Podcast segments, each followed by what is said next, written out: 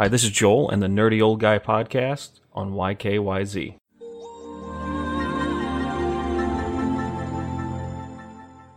Continuing on, since my last episode and doing this little mini series about the PlayStation 5 shipments, I also want to go into something that I reported on two months ago, roughly, when Sony announced why they were not announcing their price. Well, they didn't announce straight up what they were, why they didn't announce, but what happened was, is they said we don't know what the price of system yet, so we're waiting on Microsoft to make the first move with the Series X.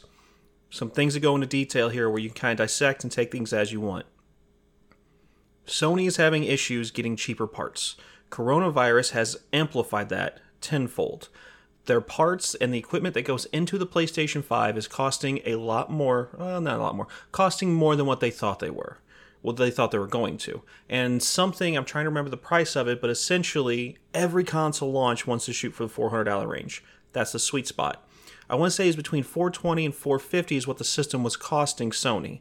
I don't think it's a big deal taking loss on console. That was the old school thought. But this console is costing a little bit more, so they could be charging more for it, leading to less sales. If it's too expensive, people won't buy it out the gate until they know what they're getting.